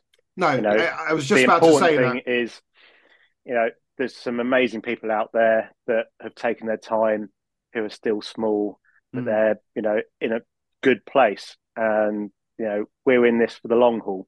We want to leverage, you know, our finances in a way that works for us uh, and is secure for us. You know, we could go and spend half a million quid tomorrow if we wanted to, take out couple of huge loans, remortgage the house, you know, both our houses. Mm. Um, but we would be playing catch up constantly. Yeah. Um, and now is not the time to be doing that. You no, know, big big risk. Yeah. No, Yeah. true. um, yeah. So let's let's go steady, build up a, a solid customer base, a solid reputation, uh, and build it up over time. We're not in a rush to do this, Mm. but we are in a rush to do things properly. Yeah. No, I, I I respect that. Absolutely. That sounds like a like a, a very good plan to have. Right. Okay then. It's time to crack open the mysterious beer that we've alluded to. There, you go. uh, all this time, and that is your Sitka Spruce ESB, five point eight percent. I'm just gonna open this up and give it a nice pour. Right. So whilst I do this, there is a an extremely interesting story about where you sourced or how you sourced the main ingredient to this Ken. Yeah, so in spring, um, went up to Scotland to get the spruce. So the origin of this beer was another uh, homebrew competition win uh, when Wild Weather were um, still in production, and the the prize was to um, brew it with them. But unfortunately, they weren't around long enough. So Oh. one of one of their staff already came and brewed it with us the, the day that we brewed it. And yes, so um, Tara's got uh, well, my wife's got um, aunt and uncle that live in Scotland, and um, yeah, so he was on the hunt seeing when the spruce tips were ready, and it was like a yeah, it's a candy from a baby basically. There's so many trees on different side of the hills growing at different stages to the point where you literally were just like plucking it through as you go, and they're just Wow. really sticky. And the air quality up there is so good. Yeah. About an hour north of Glasgow, and um, Yeah. yeah, so we picked six kilos of them. Six kilos. Six wow. kilos. It was a, an 850 litre batch. Yeah. So, um, yeah, brought them home. And um, oh, brew day was amazing. Just smelt like living inside a Christmas tree because the whole, in 10 minutes before the end, and the whole place just has that. And spruce has got, so being the tips, some people say, oh, I've had a spruce beer before and it was really woody and piney. But I think that's when we use more sort of the branches. But the Mm. tips give it that real delicate kind of, well, people people have a lot of different descriptors for it. Some people get cinnamon, some people get Dr. Pepper. Um, yeah. I'm just trying to figure out what I'm getting actually. It's um it is definitely a taste I'm not I'm not used to. Um not unpleasant at all, very nice. But yeah, um I'm getting a kind of a, a, a definitely a bit of a spicy uh, notes on on the back of my tongue. Um it is there's a bit of sweetness in there as well. I mean that might not necessarily be from the spruce, that might be from something else, but Yeah, that's Um, the ESB. Yeah, so in the ESB, because I Yeah. in my in my head, the them spruce tips on top of an ESB just perfectly because it's malty. There's a Mm. residual sweetness because it's um, got golden syrup in the brew, so that doesn't fully ferment out, so it leaves that bit of sweetness. Mm. And um, it was partly inspired by a, a siren bit. So they did their barista um, series. They, All right. maybe it was their eighth birthday, seventh or eighth birthday, and they did an ESB with coffee. And it was amazing. And that made sense to me because the sweetness on top of the coffee. Mm. Um, so then I instantly thought, well, I can nail the ESB. Then, yeah, having that sort of that spruce on top. And of course, with a natural ingredient, you really, yeah. Yeah. You're praying, you're praying that it does actually turn out how you want it Yeah. to. With the hops, you can kind of do the maths on the alpha acids and what have you. But um, but not the Yeah. spruce, not the yeah, spruce we're, we're really proud of it. And, and this is great to give to because we had this at so. beer festivals, and you say, "Well, try this," and you see because no one's expecting it, and even if you No. explain it, you can't really expect what you actually get. Mm. No, it's really, really interesting beer. Yeah, very nice. Um, so you uh, obviously the the name comes from the type of spruce tree. So uh, there are two types of uh, uh, spruce trees that we have in the UK: Norwegian, which are Yep. generally Christmas trees, and Sitka. Yep. So I think they're both types of Christmas tree. Uh, okay, but then, but the Norwegian not- is more common, is it perhaps? Um, the Norwegian, but not where I was picking it. Sitka, I think the Sitka's a faster growing um, right. tree. Apparently, they're really good at storing carbon until you start cutting it up. So Until you start putting them in beer, yeah. yeah, so apparently all your furniture should be made of um of Sitka spruce trees because it Oh, stores right. carbon. Yeah. Ah. Um, but it's also it's um tea tree comes from it, so that's got that sort of Oh, not medicinal, okay. but that kind of um Yeah, yeah. yeah. I, Yeah. It's it's so I know, hard to put descriptors on, isn't it? I know what you mean. I know what you mean. Absolutely. But no, I was thinking that obviously you've called it Sitka after the type of spruce tree. Of course, if this was a beer that Brew York made, it, it would definitely be called Spruce Springsteen, wouldn't it? Yeah, no, we but but because um because the homebrew club had run competitions two years running, Yeah. I think every pun had been made that we'd seen. So we're I- like, let's just avoid Well, it's well, absolutely avoid the pun, but there was the obvious one. There, I mean, Spruce Springsteen would obviously be a, a, a, a one that everybody would know, but Yeah. there's the obvious one because because of course Ken, you went and picked the spruce. Oh, Ken- Ken Spruce. Ken Spruce. yeah, true. but yeah, Sitka. I think Sitka's better. I'll I'll Yeah. stop. Well- I'll stop with the puns now. it, it, you'd say it's better, but we brewed this within two weeks of brewing another beer, which we didn't think because we didn't do it phonetically was the Citra, the Citra Triangle. Oh, so we brewed right. it, and we ca- and only that Adam was one end of the brew. He says, "Oh, can you pass me a, a case of the Citra?" And like, "What the Sitka?" He said, "No, the Citra." And like, my face drains. Like, oh, what have we done? And we hadn't actually said it out loud because when you write it down, they're like, it's quite different. Different, yeah. Damn. Yeah. so you got to pay attention when people are ordering it. Yeah, absolutely.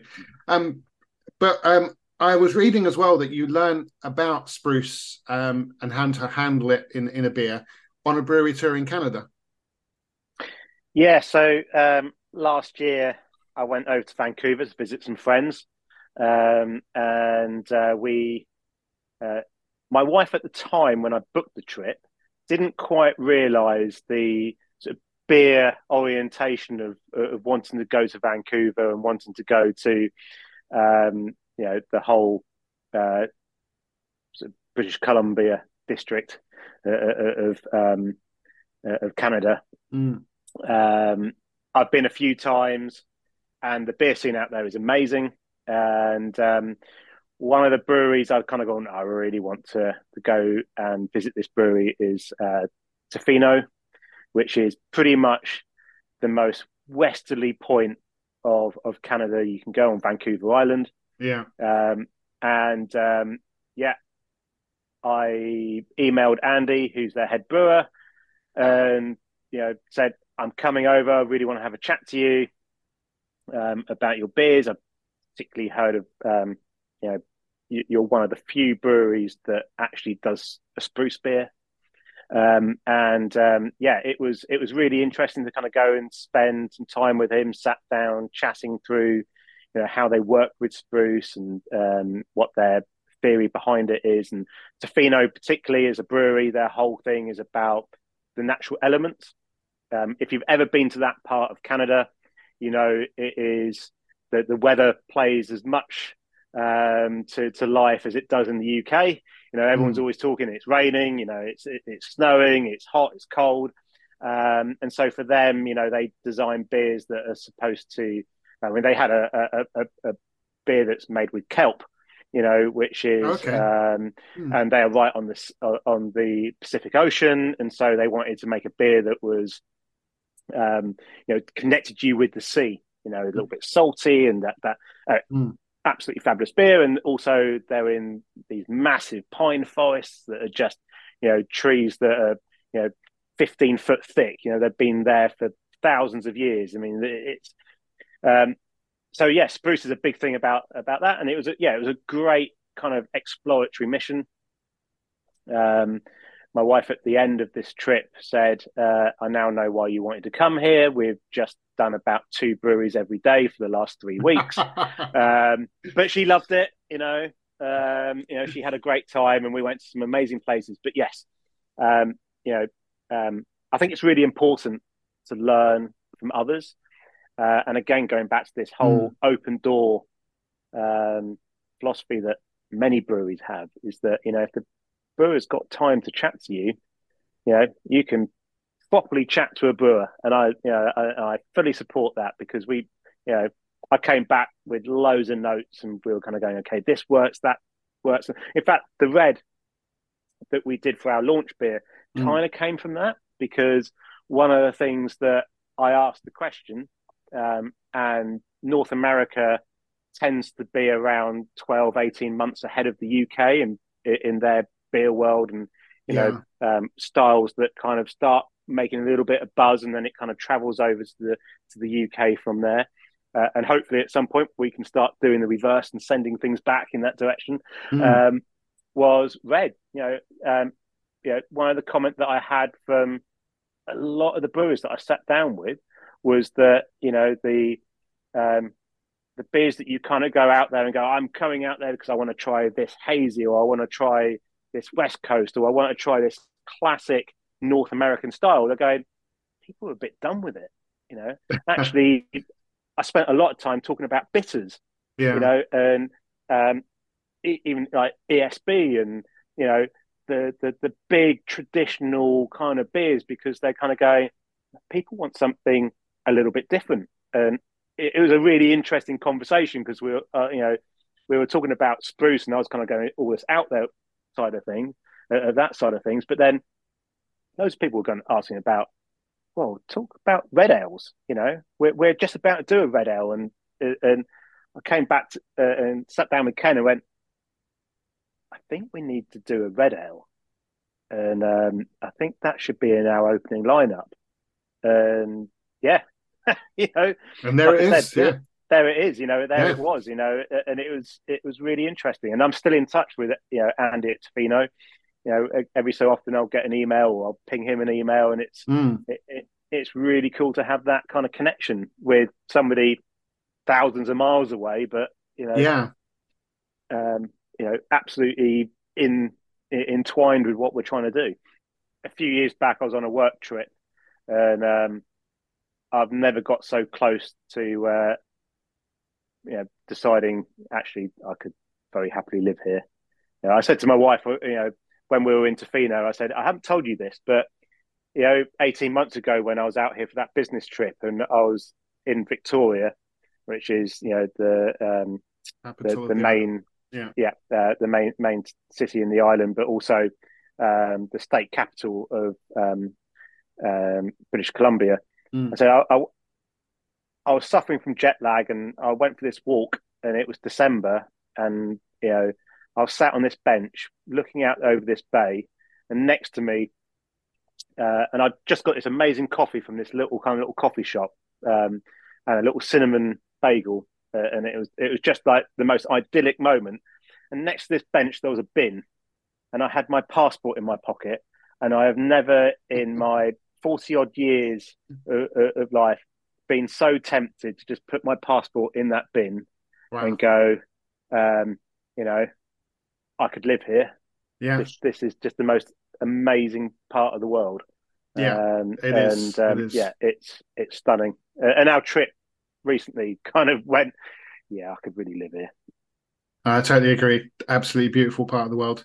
Um, right, so uh, let's get on to some uh, events. Um, to talk about something that you've had recently, but also something coming up. But let's start with the uh, the, the one that's passed, and it's quite intrigued me. Run Ding. Okay, so what had the, it was it was billed as a run collab. I want yeah. I want to know what happened. This sounds really really interesting. what what what was it all about? Okay, was a bit so... of a split in uh, in us really, wasn't it? I did the walking yeah. between pubs. Adam's a keen runner. well, I wouldn't say that keen. Um, so um, I'm I'm uh, I'm a non uh, a new convert to to running. Uh, Ken, I think you used to run, but no longer. No. Um, but um, yeah, a couple of years ago, I had a moment of kind of going, oh, "What I'm going to try running," and um, uh, have joined the Hash House Harriers, which is basically uh, a drinking club with a running problem. Um, and through that, um, Kirsty, who's one of the um, uh, sort of sales and events manager at Double Barreled, is also a member of the, uh, uh, of um, the Berkshire Hash House Harriers. Um, and uh, we know Dane from Phantom is a keen runner as well. And uh, Kirsty set up a running group at Double Barreled called Run Ding, and we we just we were just chatting over a few beers at one point. She sort of said, "Do you fancy doing a collab?" And I was like, "Oh, amazing! Yes, let's do a collab with Double Barreled. That'd be awesome." And she went, "No, no, running." Uh, um, and you know what? It was a huge amount of fun. We had seventy odd runners turn up. Know, we, you know, the week beforehand, you know, Kirsty and Dane and I sort of shared a few sort of like emails and WhatsApps, and we were like, well, I don't know, it could just be 20 of us. And yeah, we turned up outside Reading Station at, you know, half past 11 on that Sunday morning, and we were like, blimey, there's a lot of people here, and they're all in running kit. Um, so yeah, we had about 70 people turned up. Uh, we had some amazing support from um, you know, some of the pubs in in, in Reading, and uh, yeah, we we we've truly christened christened the whole um, collab brewery run clubs. You know, so um, yeah, in a nutshell, fab. it's uh, run to two breweries and four pubs, was it? Yeah, so it was um, yeah, it was uh, okay. seven miles and and six pubs it was all kind of a bit heavily weighted at the front end. I will, will say that that we we got the most of the mileage out the way by the time that we had done um, Phantom double barreled and then back into the Fox and Hounds at Caversham. So that was the heavy lifting done. Mm. Um, and then yeah, we were Ale House, Nag's Head, and uh, the Greyfriar. Um, yeah, hosted us for the rest of the evening, and it was a huge success. Did like stop um, stop off for a pint at each one? Was, was that? It was one, maybe two. There were definitely some people that by the end of it had had um, were walking the last little bit from the Nags down to the Greyfriar. But right. it was brilliant. We we had uh, obviously a lot of local runners, uh, but we even had um, a big shout out here to the um, guys from Olaf's Tun in Southampton. Um, you know, these guys had jumped on the train, they'd travelled up from Southampton, they um, they made it to the end, uh, and they were one of the last lot to leave the um, the Greyfriar. Um, right. And um, yeah, I can't wait to go back and do a, a, a sort of running pub crawl around Southampton. So the challenge has been set. If you guys are listening, um, the uh, right. uh, Olaf's Tun um, Running Club, we want to come and do one with you guys. But yeah, it was great. It was such fun. Uh, everyone loved it. Um, so much so that I'm sure Kirsty and Dane won't mind me saying that there are plans afoot for at least another one next year. So yeah, right, okay, excellent. So Run Run Ding may be back in 2024. Obviously, the Ding comes from Reading. So that, does that mean then that if you do one in Southampton, that's going to be Run Ton? Uh, yeah, or, or or One Thing. Who knows? Run Thing. Could be. Excellent. That sounds very interesting. I'm not singing when I'm running. I'd just like to put that out there. Okay. Fair enough. um, and you also had uh, you you're talking obviously about the Beer Burfest that you uh, that you you know poured your your first beer out in 22. Uh, but there was also a Bertoberfest yeah, I saw, so, saw pictures yeah. of you two in your lederhosen. yeah, yeah, how sexy! oh, don't worry, I've, I've, been I've been there on an event in Munich. Um, sadly, not for Oktoberfest. Well, I have been to Oktoberfest, but um, I went I went to uh, an event in Munich, and uh, they had rails and rails of different sizes of lederhosen, and you had to go into the room and pick out something that fit. And then we basically walked from the hotel to the uh, the place where we were having the dinner and the and the and the obviously lots and lots of beer in this lederhosen, having lots of uh, shall we say, yeah, amused glances of of. Uh, I mean, no, many of the you know Munich locals probably didn't give us a second glance because you know it's normal for Got them. first yeah but, yeah. but some of some of the tourists around probably were like but uh, yeah i've been there i've been there so i feel i feel your pain. Yeah so it was um we brewed our first lager and it was coming up sort of october i don't know what came first i think it was actually the lager weren't we? We were like what's going to be ready for october so um yeah because again because we don't have a tap room we thought well we'll um we hired um uh, the hall in Burghfield and we yeah, we uh, had all the um, the bench seating, uh, decorated the whole thing up. Oompah band, uh, which we didn't realise that uh, the oompah band then went into doing sort of classics, didn't they? So everybody was up and dancing, right. and it was just a brilliant atmosphere. After we hired in the Steins, so everyone's drinking it by the two pints, and it was just yeah, fantastic night. I had such a nice. good time. It was nice. yeah, yeah. yeah. yeah it, it's it's a big part of our plan as Ken said, we don't have a tap room, so we need to take Mysterious to the people. You know, yeah. we we need to get on the road. Um, so uh, yeah, our first little dipping, you know, dipping our sort of toe in the water was okay. What can we do that um, will definitely get people interested, definitely get people talking, um, and um, yeah, it was it was kind of what's a big beer drinking kind of related event. Well, it's Oktoberfest, isn't it? Um, and um, yeah. yeah. as Ken said, we we're going. We we need to do a craft pilsner. We need to do something that um, is um, in that part of the uh, the spectrum of, of, of craft beer. Mm. And uh, yeah, it was kind of the obvious thing to do. And you know, we um, we have plans um, for many more events, you know, next year. And um, now we know that you have Lederhosen. Um, there is no, no excuse not no, to come was, next year. I, it was on hire. It was on hire. yeah. Yeah. not the way by you were explaining that. We we know, and and your and your smile now. Yeah. no, it definitely um, was. It definitely was. Yeah. um, but yeah, no. Um, you know, it it was a huge success. Yeah. Um, we we we kept it small, just to kind of you know enable us to kind of do that first event uh, and kind of um, work out the ins and outs. Um, we had a great sort of partner in that event with a local bakery that um, is actually next door to the brewery, um, and um, they made all this amazing Bavarian uh, food. They got in, um, mm. Uh, you know, authentic Bavarian um, breakfast, and it was a huge success. The, mm. the band were amazing, you know, and um, yeah, we we we had a, I think we did 120 tickets, you know, so it wasn't massive.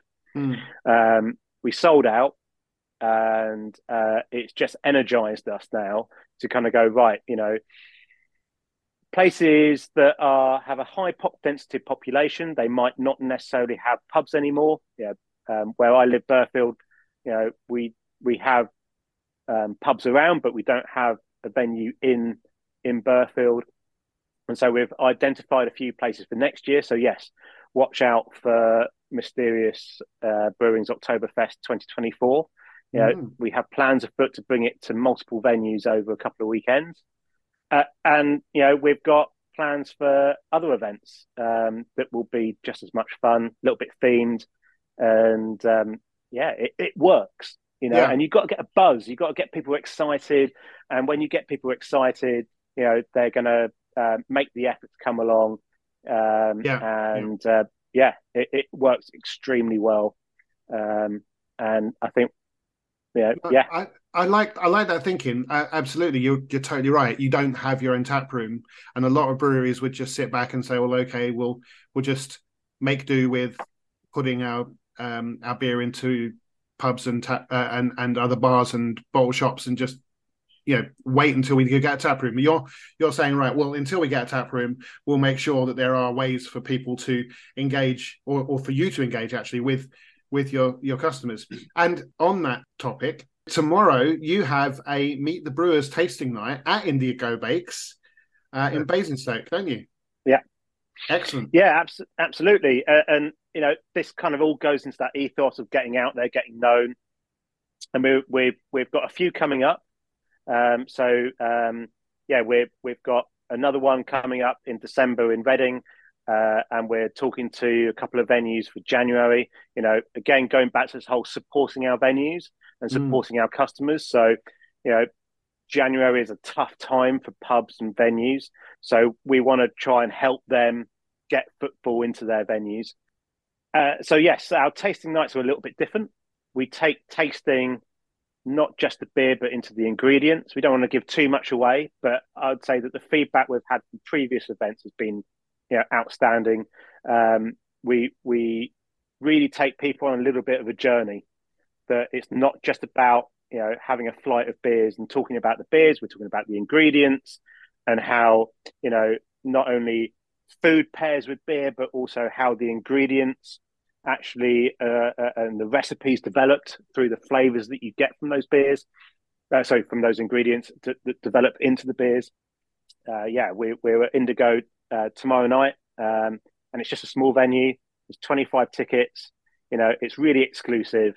Yeah, Indigo are putting on some food. They're putting on like a some like little platters to kind of come around, and and it should be a really intimate affair. And that mm. for us is really important you know. Yes we can have the big events. We could have like 100 200 300 people turn up for for like a little mini mysterious beer fest.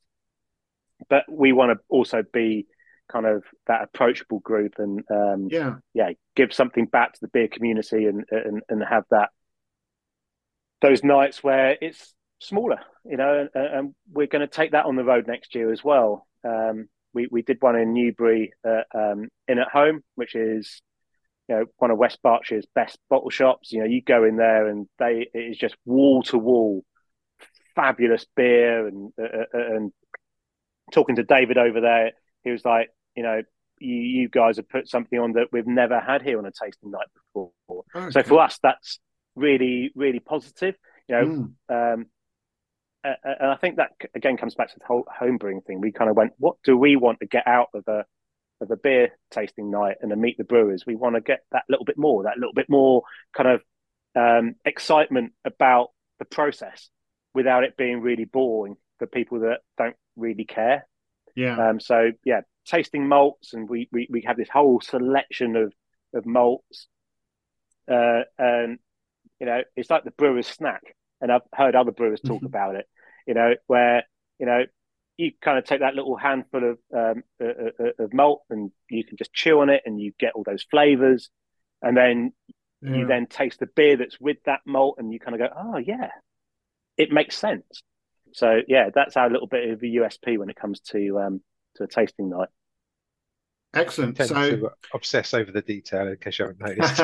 yeah. yeah. If there, if I mean, if there are any, obviously go on uh, onto Mysterious's uh, website to see if there are still any available because it's only tomorrow. Um, and of course, if you can't make it, if you like the sound of that but you can't make it, then by the sounds of it, there are going to be more. So keep your eyes on uh, on Mysterious's socials. Yeah. yeah. And we're starting to spread our wings as well. You know, we're we're you know talking to venues in Southampton. We're talking to venues in Lincoln. Mm. Um, so we might be mysterious on the road. You never know. Uh, and and um, yeah. yeah, we're we're magical mystery tour. You, you might have. you can have that one for that. free. You can have that for free. you haven't seen the T-shirt design yet, have you? but I think one will be coming in your direction. If you tell me that the uh, T-shirt has got the uh, Scooby Doo mystery machine on it, then I'm in. I'm in. Excellent. Well, that sounds great. Um, you know, uh, as I said, you know, people listening, if you like the sound of that, and who doesn't? I mean, it sounds like and it's an am- amazing um, events. Uh, keep your eyes open and uh, get down to one. Right. Okay.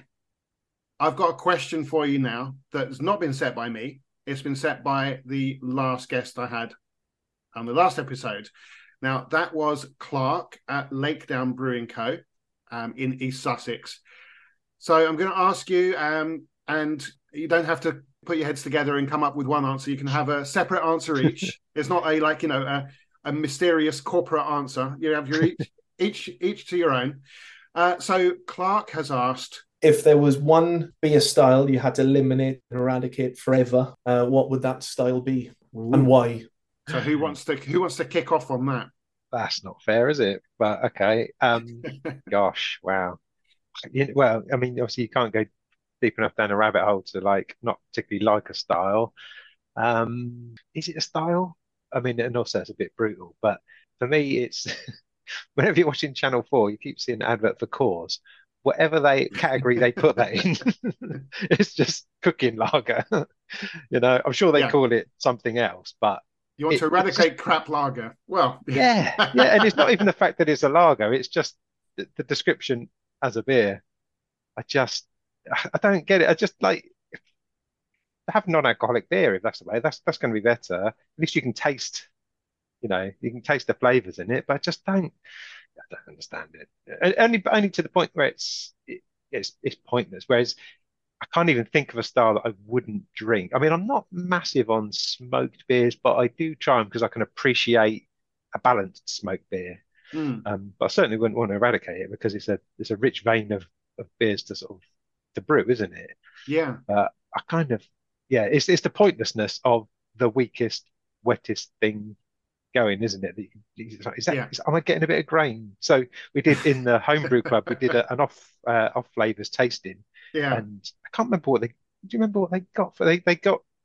I think they were looking for uh, Coors, but ironically, I don't want to get sued by anyone, so I won't say which beer it was.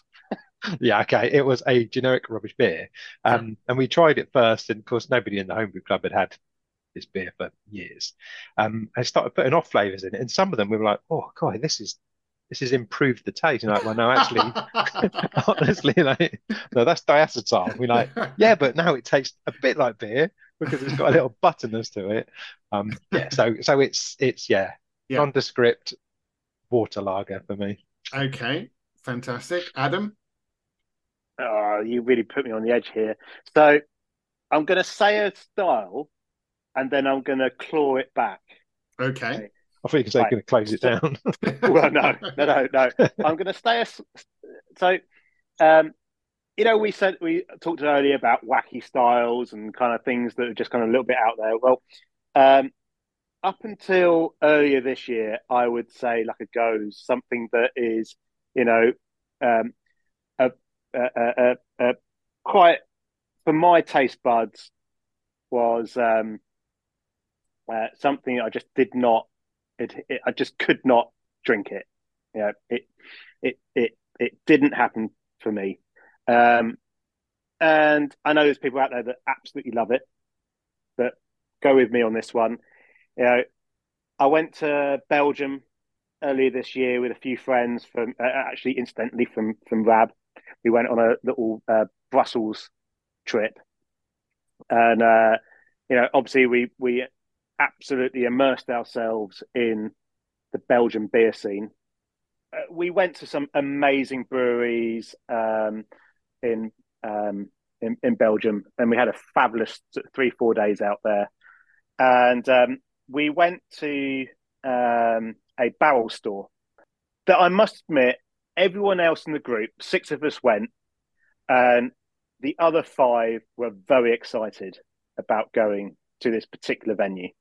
Right. And I will openly admit to being a little apprehensive, very interested in kind of going and, and getting the tour and kind of having, you know, having the the, the um, opportunity to go around and have a look at another venue, but not really looking forward to the tasting session that we had had booked afterwards. Okay. Um, so had this amazing trip round. There was these huge barrels bubbling away with, you know, um, uh, uh, you know, i- i- in this in this store, and it was huge. Um, and then we had this great little sort of trip round, really interesting. Learned a lot about you know um, mixed foam and uh, uh, uh, and all that side of things. Um, and then we came to the tasting bit, and my heart sank. I was like, I'm really not looking forward to this. And then out came like these little platters of meats and cheeses and some breads and you know, and um, I was like, sat there tasting away, and I had my first sip, and I was like, yeah, okay, I'm not not that keen on it. It wasn't horrible, you know. I'm open minded, um, but to cut a long story short, uh, an hour later, uh, I was the first one in the queue to the shop, and there's my three Fonteinen um, bottle, one of a box full that I came away with. Wow. Um, and uh, this is absolutely fabulous when you pair it with the right food. Um, So I am a On its own, no, but pair it with some pair it with the right food. What food? uh, some nice salamis, some nice sort of like cheese, and, and some really good bread, and and Yeah. that's actually what we're doing tomorrow night. We we haven't got this style of beer, um, but we are doing that kind of you know uh, pairing where we've got some of our beers with some like bolder flavors and bringing it together. Yeah. Um, but yeah, I'm a convert, so that maybe isn't quite the answer you were looking for.